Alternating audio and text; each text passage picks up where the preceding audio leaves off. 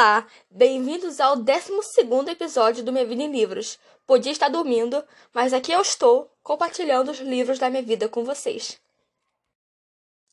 Hoje vou falar sobre os melhores livros que eu li de 2022.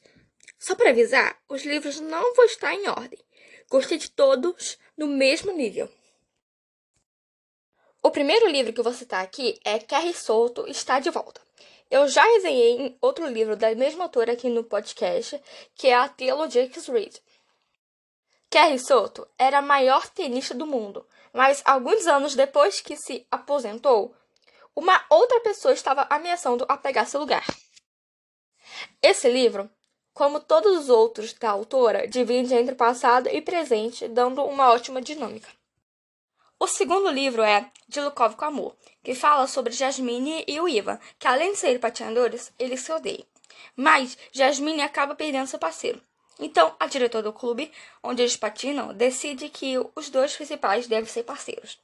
Assim, eles terão que conviver um com o outro todos os dias. Vocês já sabem onde isso vai chegar, não sabem?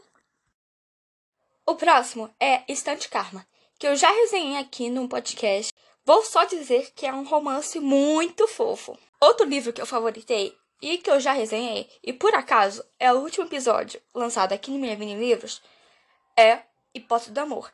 E se quiser saber mais sobre, vai lá. É assim que começa, é o próximo livro que falarei. Essa é a continuação de Essa que acaba. Mas, para não dar nenhum spoiler, a única coisa que eu vou falar é Lily teve seu final feliz e foi muito lindo. O último livro que favoritei esse ano é Conversando com o Ex. Esse livro fala sobre dois personagens chamados Shay e Dominique. E os dois trabalham numa empresa de rádio. Shay está trabalhando nesse rádio há 10 anos e o Dominique há uns meses. Eu acho que 3 meses. Mas ele conseguiu falar em um dos programas uma coisa que ela nunca tinha conseguido antes. Assim, Shay odeia ele e vice-versa. Sendo assim, eles se bicam o tempo todo. Percebendo isso, o diretor criou um programa chamado Conversando com Ex, onde Dominique e Shay devem fingir que são ex-namorados.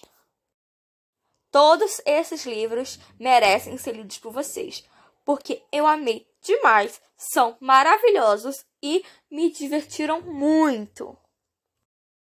Espero que tenham gostado desse episódio. E se sim, siga o meu vídeo livros em todas as redes sociais e também aqui no podcast. Tchau, até a próxima.